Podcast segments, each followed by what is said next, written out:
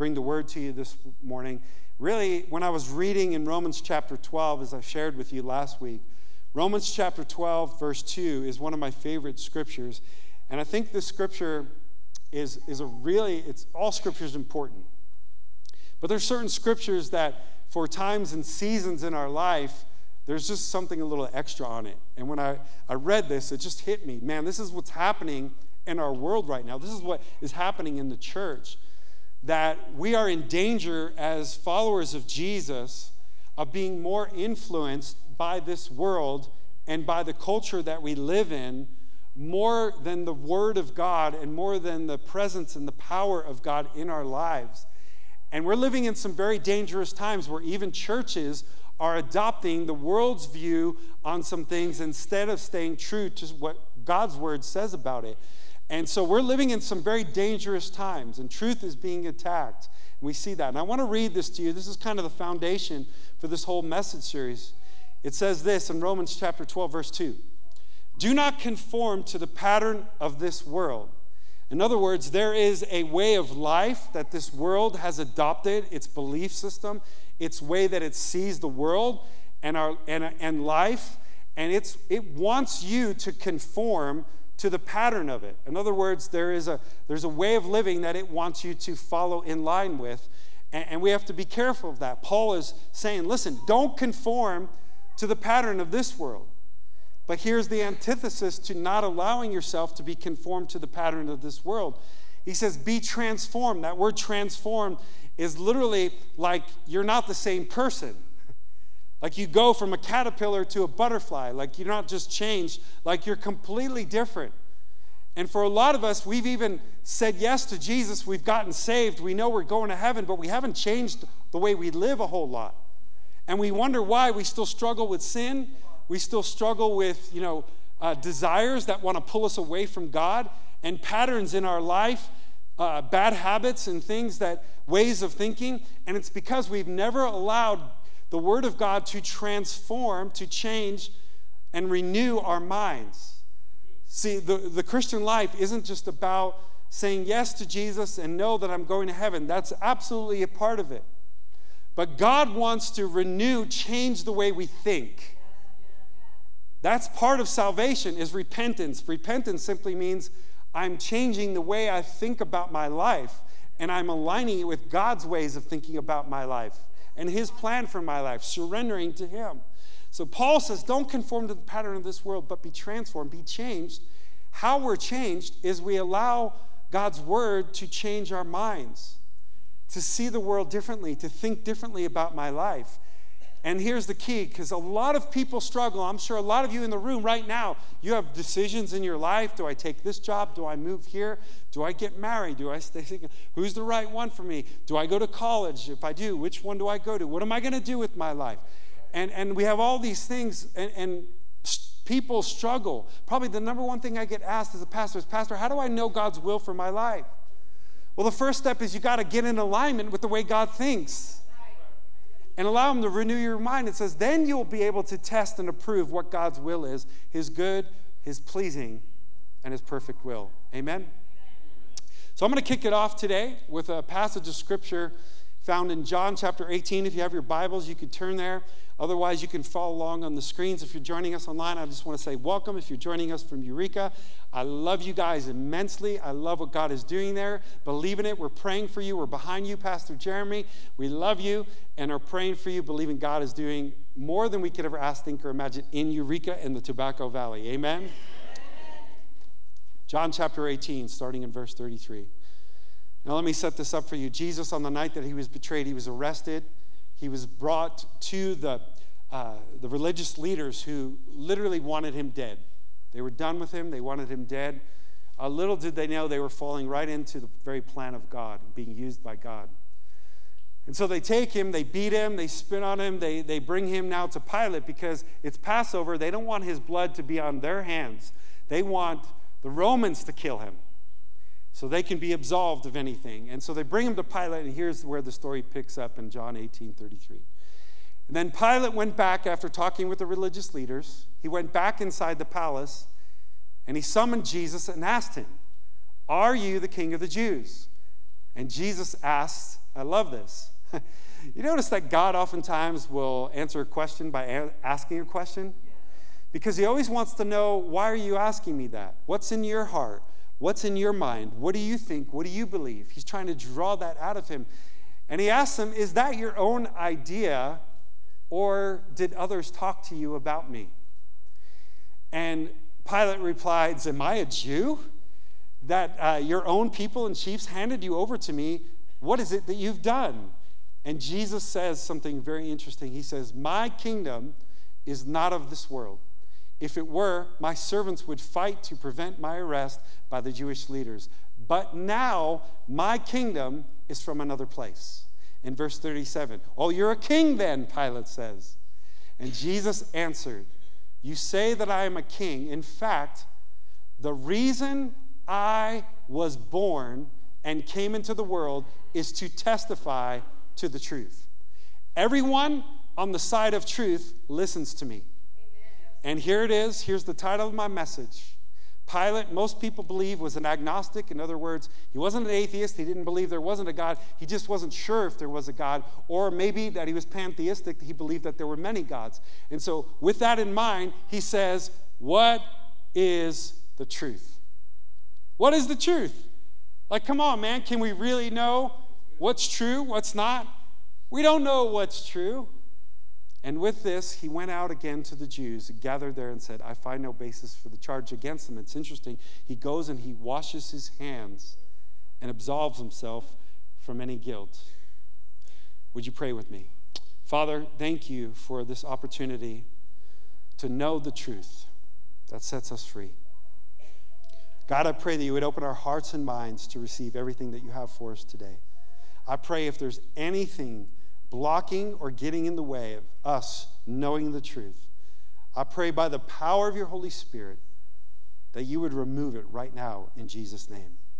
I pray that you prepare the soil of our hearts and minds to receive your word, which brings life. God, I pray that you would anoint me to preach your word, speak through me to the hearts of your people. In Jesus' mighty name, amen. Amen. Amen. What is truth? This is a question that I believe is being asked by a lot of us right now. I mean, think about it. You, you listen to the news, you read the newspapers, you look on social media, and even with the emergence of artificial intelligence, AI, it's like, how do we know what's real? Am I, you know, even on the phone, I get a phone call, you know, for like a, uh, you know, somebody trying to sell me something or customer service.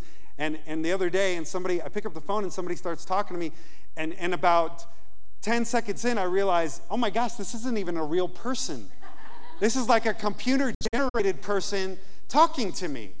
And, and so, for many of us, truth is under fire. And we would think, you know, being in the church and people of God, that we would know the truth. In fact, for many people that have been following Jesus for many years, we think, man, we know the truth. And it messes us up when we see pastors and leaders and people we respect walk away from their faith and disown God and disown the truth. And, and the world is questioning can we really know truth? Just like Pilate was asking, what is truth? Um, many years ago, after I got saved, I was around 20 years old. I was serving, I started serving in the church right away that I was a part of. Um, the church was actually called New Covenant uh, Fellowship, New Covenant Church in Hopewell Junction, New York, upstate New York. And I became friends. Isn't that wild? Isn't God sovereign? Um, and the, the worship director and the youth pastor, he befriended me. He saw that, man, I was on fire for God, and he saw something in my life. And this is why you need to be in church too, because people will see something in you and they'll call it out of you. And he invited me to come be a part of the youth ministry. So I started serving in youth ministry and helping him out. And uh, that summer, we invited a youth group from Alabama to come up to New York and spend a week with us. Together, we kind of planned to do some evangelistic outreach, and, and we did that. It was, it was fun, a lot of fun and awesome. But we baked into the whole week one day that we would kind of show, you know, those south of the border Dixie people, Southern people. Come on, can I get my Crimson Tide Alabamans out there? Yeah. We thought we'd show them New York City. And, you know, we give them a little taste of New York City culture and everything. So we planned a whole day where we bust everybody down in New York City and took them to Broadway, you know, took all, all the sights, see the Statue of Liberty, get some real pizza. I mean, real pizza people, you know. Um, and and we decided we'd end cap the day by going to a Yankees baseball game, which I mean I thought that was always a, a great idea, go Yankees. And um, and so we did that, and we're walking around the streets of New York, and you know if you've ever been to New York, you know there's there's somebody on every block that's trying to sell you something. And the youth uh, pastors from uh, this church that came up from Alabama, a young couple, just recently had a baby, and they had been talking about they, they you know, don't make much money in youth ministry, and they talk about how they wanted a video camera. And now, for those of you who are under 40, you don't know what I'm talking about. But for those of us who actually used video cameras with tapes, you put tapes in there, you remember that? Um, that's back in those days. They'd weigh a ton. You'd have to put it on your shoulder and walk around with it, you know.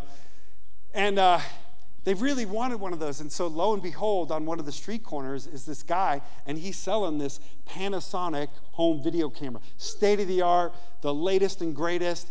I mean, this thing was probably a $1,200 camera. And he told them, he said, Hey, I'll sell it to you for 500 bucks. And they're like, What? $500? man, they're talking to, that's a steal. This is like a $1,200 camera. We wanted one of these and everything. But they're like talking to each other and they're like, they only have $200. And, and the guy's like, come on, come on, come on, come on. He's like, give me, just give me $500. They're like, man, we can't do that. That's, that's out of our buddy. He's like, give me 400. Give me 400. They're like, no, we can't do it. He's like, all right, all right. Listen, I'll sell it to you for $300. And, and somebody, we're all like, you know, we want to help them out. So we just start giving them money. Like, here, man, just, just, just buy it. So they buy this Panasonic video camera, brand new, state of the art. They're so excited. They're like, man, we're going to be able to take capture our family and vacation. And so they, they kept it around, but later they wanted to open it up to just take some video of New York City and different stuff. So they opened up the box, and lo and behold, inside is a rock the same exact weight as the video camera covered up in newspaper. To say they were devastated was beyond like description. And we all felt so bad for them. Uh, you know, hey, here these Alabamans, we took them to New York City and they get duped by somebody on the street. They bought into a lie. And I think if we're not careful, for a lot of us, we do the same thing every day. We believe in things the world is trying to sell us, only to find when we start putting them into our lives that they're empty, there's no life in them, and they have no value to us. And so I want to talk to you this morning about what is the truth because I firmly believe that the foundation for everything in our life is the truth. I love that Jesus asked him, Pilate, is that your own idea, or did you or did others talk to you about me? I think Jesus is asking us the same question this morning. Like, do you believe in me because of what you heard from me from other people, or is it your own idea? In other words, is it your own belief? Is it your own faith? Is it your own truth?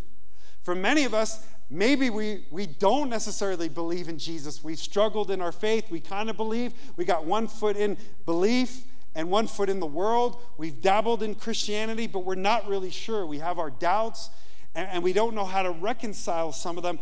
And, and the enemy has used lies from the world to pull us away, to deconstruct our faith, and to make us doubt even the very existence of God. Is this real? Can I trust God? Is, is he, does He exist? And can we find truth? And for many of us, we're getting our truth from all these different informations. I also think that Jesus is asking us, is that your own idea? Or did you get it from another source? Because a lot of us are getting our truth from a lot of dif- different sources. And can we really trust that it is the truth? You see, here's the quintessential question that the world wants to challenge you and me with. And that is this Is truth relative or is it absolute? Is it subjective or is it objective? And, and we, have to, we have to unpack that because truth is under fire. Truth is being questioned. In fact, Oprah Winfrey in the 2018 Golden Globe Awards, she would give a speech in which she would use verbiage. And you have to understand something words matter. Even the media, they choose their words carefully. They're twisting and changing words so subtly to make us believe in them when the deception occurs from taking truth and just twisting it a little bit. When I was studying um, theology, one of the greatest ways people get into error or get off on false doctrine or start believing lies about God, it's usually not these big, far fetched ideas that are that vastly different. They actually start with a nugget of truth and then they twist them a little bit, just a little, just get a little bit of white on that lie, just enough for it to make it sound true and look right. And for many of us, even on social media, that's exactly what we're buying into. But look, listen to what Oprah Winfrey, who is very respected in our culture, she said this in a speech at the Golden Globe Awards in 2018. She said, Speaking, now listen to the word verbiage, speaking your truth is the most powerful tool we all have. Now, that may seem like a very innocent statement and not have much impact, but that one little word, your truth, it becomes relative because your truth might be different from my truth. In fact, for many people that are outside of our faith, they would say that we're not tolerant people, that we have a very narrow view of what is true. And in fact, a lot of people would say there is no truth. And in fact, by making that statement, it's a self defeating statement saying that there is absolute truth. Think about it. There is no truth statement actually claims that you can believe that there's absolute truth. Because saying that there is no truth is saying that there is an absolute, that there is no truth. Now, I know that may be a little bit tricky for some of us on the brain, but just write that down and think about it. But this is truth relative or is it absolute? See, relative truth says that I can determine my truth. Like I can have my truth and you could have your truth. In fact, the world right now is saying, you Christians need to be more tolerant of my truth. Let me live my life. You stay in your church, you live out your truth in here, and let me live out my truth out there. And can I can I just speak into that as your pastor for a moment? I think the church has a voice. I think the church has been uh, honestly, I think because of, of what, because the lack of clarity from the pulpit and truth from the pulpit, the world has been confused. And the world, that confusion has led to chaos and it has led to moral decay in our nation and in our culture. And I firmly believe, and this is why, this is why we need to talk about this stuff in the church because we need to be informed about it. We need to preach on it. We need to declare the truth because people are getting deceived. In fact, the Bible says explicitly be aware in the end times, many will fall away, many will be deceived. Be deceived. That's why I encourage you don't take my word for it. Go home and be a Berean. Read the scripture for yourself. Make sure I'm telling you the truth. You need to do that for anybody, right? Don't just listen to something and say, yeah and amen, without thinking, is that really true? because truth is absolute, it is not relative. It is not depending, and some of you might be like, well, what does that mean, Pastor Lance? What is relative truth? Relative truth is subjective. It means that truth can be, uh, it can be true in one moment, but determined on the circumstances or the situation, that truth can change depending on your circumstances and your situation, depending on whether it's relative to you or not. And so I want to give you a couple of truths about truth, no pun intended. The first one is this truth can be defined. I want to give you a working definition first of truth. And that is this truth can be defined as an absolute standard by which reality is measured. I'm going to say that again. Truth can be defined as an absolute standard by which reality is measured. You want the condensed version? Here it is. Truth is reality. Truth is what's real. How many of you have ever been lied to before? Yeah, it's kind of a trick question, right? We all have. How did that make you feel? I hate being lied to. And one of the reasons I hate being lied to is that when I believe something's true and when I believe someone is telling me the truth, I act on it. I act on the truth. I act like this is true and I'm going to I'm going to work my life around this. I'm going to believe this person. I'm going to be in relationship with a person that I'm putting my trust in because I believe their words to be true. And when I find out somebody lies to me, it's probably one of the worst feelings in the world. That I believed in this and now I find out that it's a lie and it's not true. In other words, it wasn't real. You weren't being real with me. You weren't being truthful with me. You weren't being real and genuine. And I don't know about you, but I struggle with that.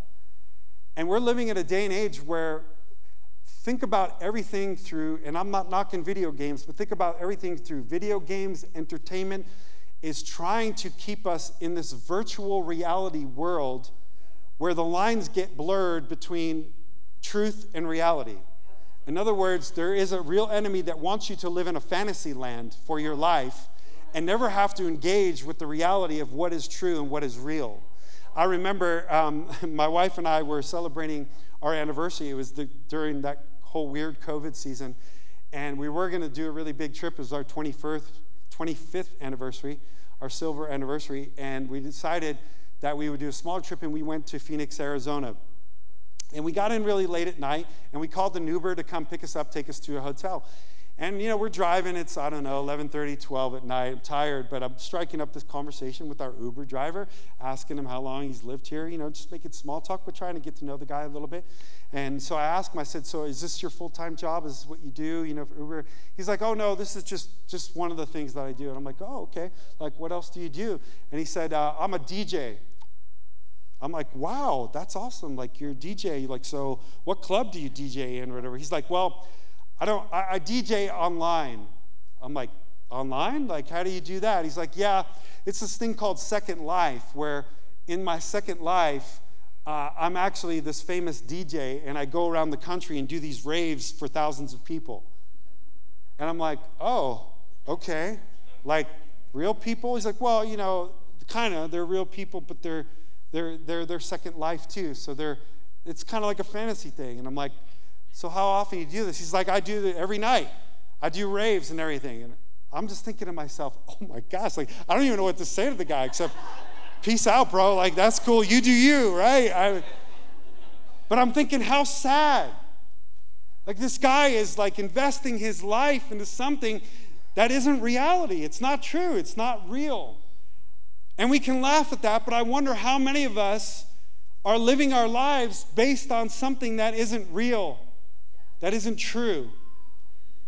And so we want to know the truth. And so, a couple of things foundationally that we need to believe about truth, and I want to help us with that because truth is absolute, it's exclusive, and yet it is knowable. And to deny absolute truth and its knowability is self defeating. So, here's a couple things. I want you to jot them down and think about it. Number one is this truth is discovered, not invented.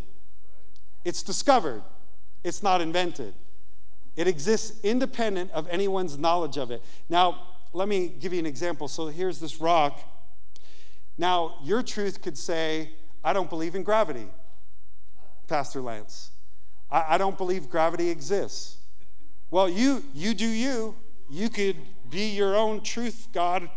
But the reality is that a long time ago, somebody, Newton, discovered the law of gravity, which says an object will fall if, if left to its own, right?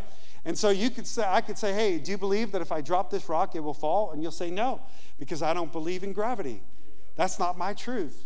But I guarantee you, if I drop this rock, it falls, whether you like it or not. And for many of us, I mean, this might be funny, but the reality is, is people in our culture today are saying, I've got my own truth that I believe, and it is not based on reality. Like I could, I could believe all I want that I'm a millionaire. But when I go to my bank and say, okay, Mrs. Teller, I would like to withdraw my million dollars. I'm going to go have a good time. I'm sorry, Mr. Danik, you only have $500 in your account. I could say, oh no, you're mistaken. That is not true. I'm a millionaire. Go check again. There's a million dollars in my bank account. I can guarantee you, no matter how much I believe it, the bank is not going to hand over a million dollars to me because it's not reality, it's not true. Truth is absolute. Truth is discovered, it's not invented. So, you know, uh, Newton didn't invent the law of gravity, he discovered it. And we can discover things too. Number two, truth is transcultural. That means that when something is true, it's true for all people, all places, at all times. There isn't a, it's true for us, you know, but it's not true for you. No, it's transcultural. Truth is transcultural. In other words, two plus two equals four. Oh no, that's not how we do things in India. Two plus two equals three. Sorry to, you know, correct you, Pastor Lance. No, truth is transcultural. It exists no matter what, place, time, it is the same. And number three, truth is unchanging.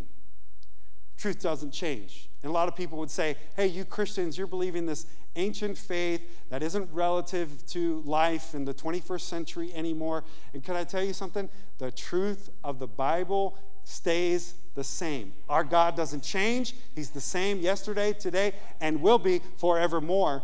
And the truth of the Bible is still relevant today. They just want to tell you that so you get it out of your life and you don't believe it. But there's a price to be paid for that. In fact, I want to read you about that price. In Romans chapter 1, Paul is addressing the culture in Rome, which I believe is probably the most closely related culture to here in America in the 21st century. But I not only believe that Paul was speaking into the Roman culture of that day and into the church in that day, I believe Paul was speaking prophetically to us today in the 21st century. I want to read it to you, and I want you to listen to this. The wrath of God, Romans 1, verse 18, the wrath of God is being revealed from heaven against all the godlessness and wickedness of people. Listen, who suppress the what? The truth by their wickedness. Now, that word in the original language, suppress, literally means to imprison, it means to beat down, it means to keep from. And, and you see this happening in our world right now that that through the things of this world and the things that people are engaging in that are apart from God, they're wicked. God says they're, they're wicked, terrible things. They are suppressing, they're pushing down, they're holding back the truth from going forward, from the world knowing the truth.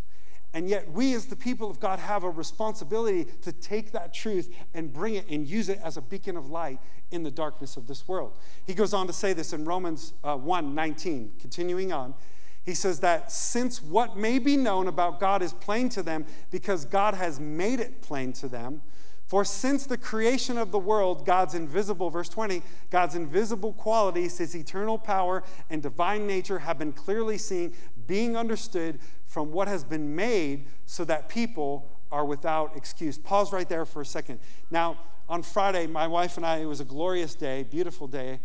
And my wife and I decided we were going to take a drive up to Glacier National Park and drive through the park, go up to Going-to-the-Sun Road and going down to St. Mary's and then coming back through it. And can I tell you that I apologized to my wife for saying wow about 50 times? I kid you not. Every time we go around a corner, I'm like, wow, look at that. Round another, I felt like a kid in Disneyland for the first time. Wow, look at that. Whoa, wow, look at that. I'm, like, I'm sorry, babe. I'm just like, it just was coming out of me. Because when I see the beauty and the majesty, I'm in just awe. Wow. God, you're amazing. And he says it right here. He says, People are without excuse to believe in me because I've taken my invisible qualities and I've put them in creation so that people are without excuse. In other words, there's no way I could wake up in the morning and take a look at those beautiful mountains and the sunrise, just like I did this morning, coming up over and say, There's no God. You grumpy, bro. Like, who can do that? Good for you, Mr. Grumpy Pants. So what do you believe? But I don't know how you can do it. I don't know how. Even if I wasn't a follower of Jesus, there's no way I could look at something and say, a couple of gases got together and boom, this perfection came into place. No, there is an absolute artist that is beautiful, that he has made all things beautiful. And he goes on in verse 21 to say this, and this is where it starts to get sad for the church and for the people of God.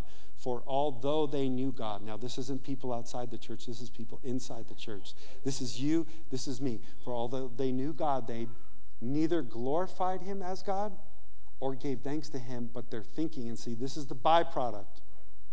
When you start believing lies of this world over the truth of God, their thinking became futile. Futile simply means nonsense, meaningless.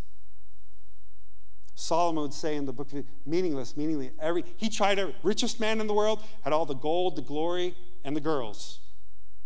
And for him to say it's all meaningless, that means something. God is saying, look, and you look at our world, look at meaningless. How many things that we give our time to that are in the big picture of, of life is meaningless? That really have an impact on eternity. And I would even challenge us as the church. I think God, I, I believe that God wants us to enjoy our life. I believe my wife thoroughly enjoyed driving through the park and having lunch together as we drove and looking at that beauty, listening to some great music. But I also believe that we have been commissioned by God to be the hope of the world. And unless we start taking that serious, that this faith is not just for us to enjoy our life and, and have a good time, but it is to share God's love with other people. Now, let me tell you, these topics are sticky, I know. They're controversial, I know. And there's people that would say I'm wrong and all the, that's going to happen. Yeah, I know. But I also firmly believe that the church needs to start standing up and speaking the truth in love. Listen, the, the world will try to keep you from that by saying you're intolerant. The church is intolerant. And, and if you're going to be intolerant, then you need to just let me live my life. You need to let me live my truth. You stay in your church. I'll stay in my world. I'll believe what I want to believe. You believe what you want to believe. And we're at peace with each other. And no. Listen, loving people means speaking the truth. If I have a friend and they're in sin, it isn't saying and affirming their sin, saying, oh, you know, man, we all make mistakes. It's okay. You do you. You'll figure it out. It's okay. No. If I love the person, I'm going to say, hey, I love you. I love you enough to risk my relationship with you to say, you're not living the best life that you can in Jesus. Like there's freedom, there's healing for you, man. You can overcome this and I'll do it with you. I'll be right there for you. I'm praying for you. I'm believing with you. But I love you enough to tell you the lifestyle you're living is not right. It's not true. It's not helping you. Got to speak the truth in love, not hate. And too much the church is just hating on people in the world. Listen, we were once those people. We were in darkness. We didn't know the truth. Now I know the truth and I get to be a carrier of the truth. But I got to learn to, we got to learn to speak the truth in love. That's how we're going to change the world. See, Jesus, we need to follow Jesus' model. Jesus always, it says, the Bible says in John 1 that he was full of grace and truth. We like the truth side. Get him Jesus. We're going to give him to him. We're going to tell him the truth. Listen, he led with grace. He always came to them and loved them first, showed grace to him, showed mercy to him. And as they were endeared to him, he brought the truth in love.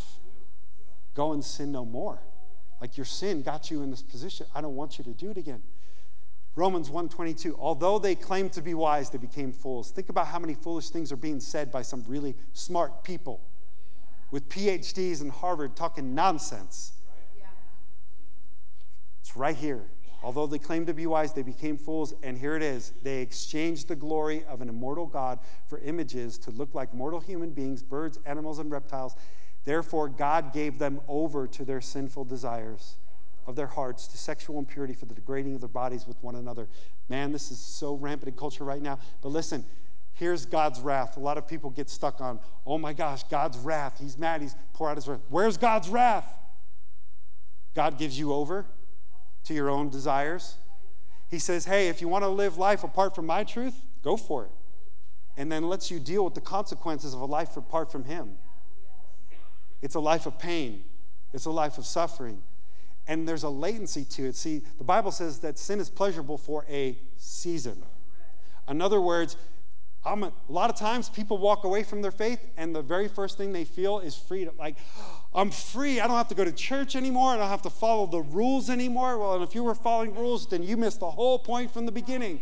And we got to preach relationship over rules because Jesus was about relationship, not rules. And the church is about relationship, not rules. But there's an elation feeling. I've, I've heard people that walk away and say, Oh, I feel so free. I feel so good. Well, talk to me in about six months or a year, and we'll see how good you're feeling. Because it catches up to you. You start waking up feeling a little depressed, a little sad. I'm not sure why I'm feeling this way. It's because you've wandered from the truth because of this in verse 25. And they exchanged the truth about God for a lie and worshiped and served created things rather than the creator. So here's the question, and as we kind of come for a close what truth do I base my life on? Because what you believe to be true is how you live your life, it's what you follow, it's what you're building your life on, whether you believe it or not.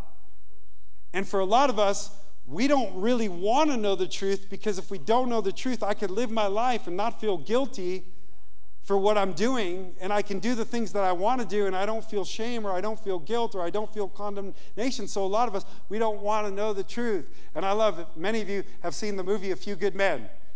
One of my favorite scenes is Jack Nicholson and Tom Cruise in the courtroom, right? Towards the end of the movie. It's kind of the climax of the whole thing. And he asks him, he, Jack Nicholson is on the witness stand. He's a general or something, or colonel, rather. And he says, Colonel, did you order the code red? And, and, the judge says, You don't have to answer that. He says, Oh, I'll answer that defiantly. And he says, You tell me the truth. And he says, Oh, man. Here, I'm going to try to do my best Jack Nicholson impression. He goes, Danny, you can't handle the truth. That's pretty good, right?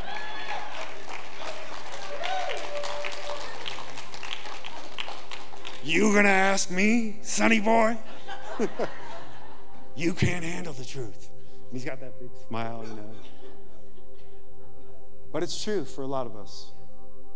We can't handle the truth because the truth means, and if I know it, then I'm faced with, well, what do I do with that? This is why so many people say the truth is relative, like it's my truth. It could be your truth, you guys live it out, but not mine. And I'm telling you, there is a, a truth. And here's how you know too many of us, we've bought into the lies of this world, and, and we have pain in our lives. We've made bad decisions, bad choices, and it's because we've lived our lives according to the pattern of this world, and we haven't allowed the truth of God to renew our minds so that we know God's perfect, pleasing will is. So, how do you know what's a lie? You know what's a lie by knowing what is true. Now, um, some of you remember another movie with Leonardo DiCaprio. I can't remember, is On the Run or something like that. Catch Me If You Can. Thank you. My wife, just, she loved wives. Just, and in that movie, he's, he, counter, he does counterfeit money. He's become rich and he goes in disguises and everything until the FBI catches him finally. And then they're intrigued by how he was able to do this for so long, and he teaches them his tricks of the trade. And it's really simple. They're trying to overthink it. They're like, man, how do we figure out what's counterfeit and what's not? And he says, listen, here's a simple way. You have to hold up what's real in order to know what's a lie and what's false. And can I tell you, there is an absolute truth that when you hold it up to the lies of this world, clearly show you this is not true. John 8 44, Jesus speaks because now think about this in the world right now. There is there are lies that are trying to get you to believe in, to destroy your life. There, there is this work at force, this dark work at force in the world that Jesus clearly identified in John chapter 8, 44. He says this, talking about the devil. He says, You belong to your father, the devil, and you want to carry out your father's desires. He was, listen to this, a murderer from the beginning, not holding to the truth. In other words, he was an angel in heaven. He knew the truth, but he didn't hold to it. He didn't, he didn't abide in it. He didn't stay with the truth. And, and Jesus said, I saw Satan fall like lightning from heaven. He got cast to the earth, and now Jesus himself would say he's the prince of this world. And so, if he's the prince of this world, and this is who Jesus says he am, listen, he was a murderer from the beginning, not holding to the truth, for there is no truth. Zero, zippo, nada, nothing. No truth in him.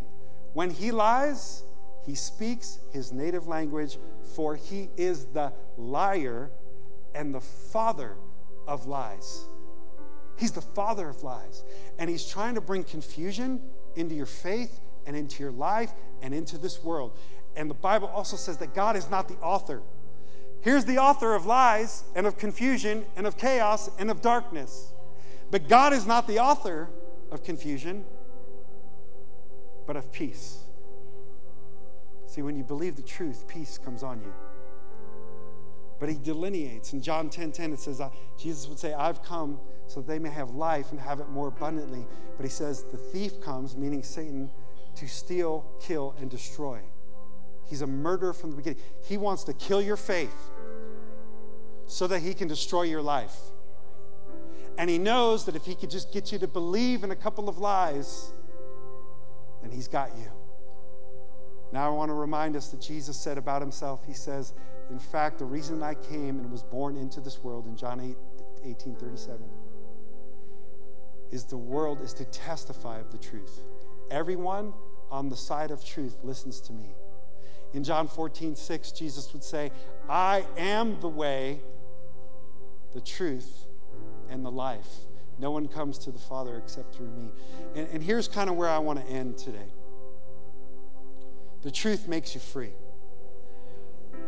The truth makes you free. And some of us in this room, we have bought into the lies of the enemy.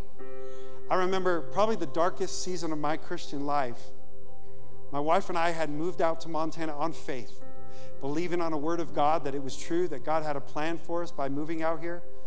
We moved to this little church in Proctor. We were helping the church, doing youth ministry at the church. A couple of years go by, the church is growing. There were some new elders that came to the church. The church started changing a little bit. We started not agreeing with some of the doctrine and some of just the culture of the church. We ended up leaving that church. When we left that church, I got into a real funk in my spiritual life. How many of you know what I'm talking about? Like, there's a time that you just, you get a little disillusioned with God and why am I here? I started asking, like, God, why did we leave everything to come out here? Only for this? Like, I thought this was the thing that you brought me out here for, and now it's not the thing. And I started listening to the lies that the enemy was trying to feed me. See, you can't trust God. He doesn't have your best interest in heart. Can I tell you, this is an age old lie. It was the same lie that he got Eve to believe into. And this is why I believe that every sin has a root of a lie in it. And every hopelessness has the, is under the influence of a lie. And, and I was in the season where I started believing that God wasn't good. He didn't have my best interest in heart, that it was all made up in my head, not believe it. And because of that, I lost vision for my life and I just started doing whatever I wanted until it made me depressed, anxious. I started having anxiety attacks, panic attacks, trouble sleeping at night. I gained a bunch of weight and it was just like a bad season. Until one day I started opening up my Bible and started reading it again, and God is so faithful.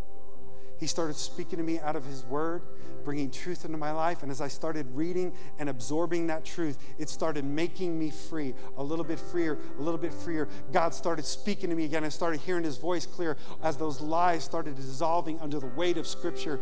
And, and, and I started trusting God again, believing Him for my future, and I wouldn't be here today if the truth didn't set me free. And I believe God wants to set some of you free. The enemy has used things that have happened in your life abuse, trauma, accidents, words people have said over your life, and he's jumped on it with lies of who God is and who you are and about your future.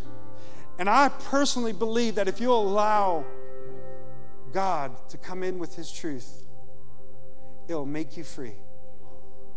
It'll make you free. To the Jews who believed in him, Jesus said, if you hold, if you hold on, hold on to my truth. Don't give up on it. Some of you might be here this morning and you you're right there. You're this close to giving up on your faith. And Jesus, I believe, would say to you, hold on. Don't give up yet. Hold on to my teachings. Don't give up on it. If you hold to my teachings, truly you are my disciples, then, then, then you will know the truth, and the truth will set you free. Don't give up. Hold on. So, man, I feel strongly in my spirit right now, God is speaking prophetically to some of you. You're giving up on your marriage, you're giving up on your faith, you're like this close to giving up on the church. God says, hold on.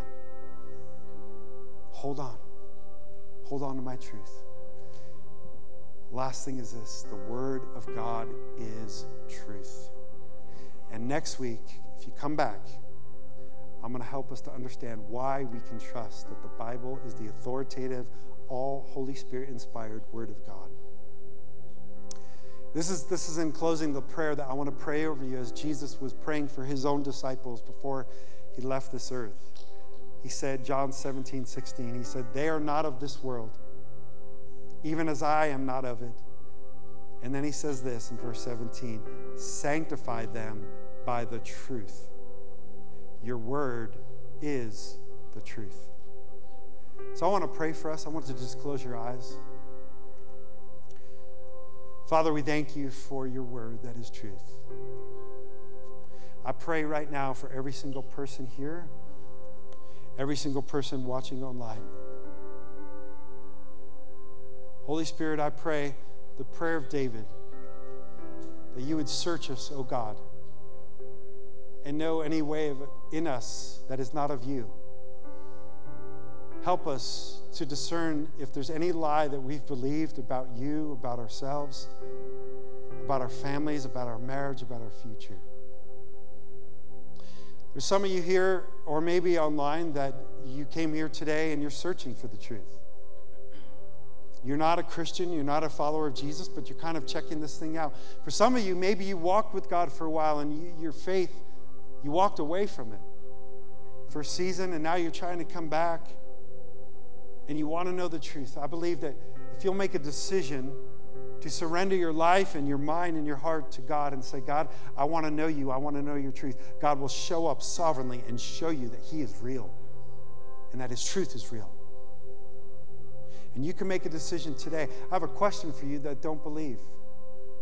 If Christianity is true, how would it change your life?